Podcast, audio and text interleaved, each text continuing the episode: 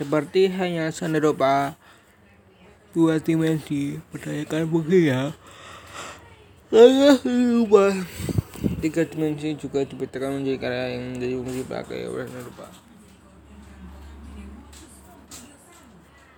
dan karya serupa yang hanya memiliki fungsi saja serupa murni yang Quran perbedaan fungsi pada sebuah karya seni rupa ditentukan oleh tujuan pembuatannya karya seni rupa berbagai benda pakai yang memiliki fungsi praktis cukup mempertimbangkan kegunaannya dengan demikian bentuk benda atau seni rupa tersebut semakin semakin dilihat dan semakin nyaman digunakan. Karena fungsi terapan atau fungsi praktis. Pakai sebuah seni rupa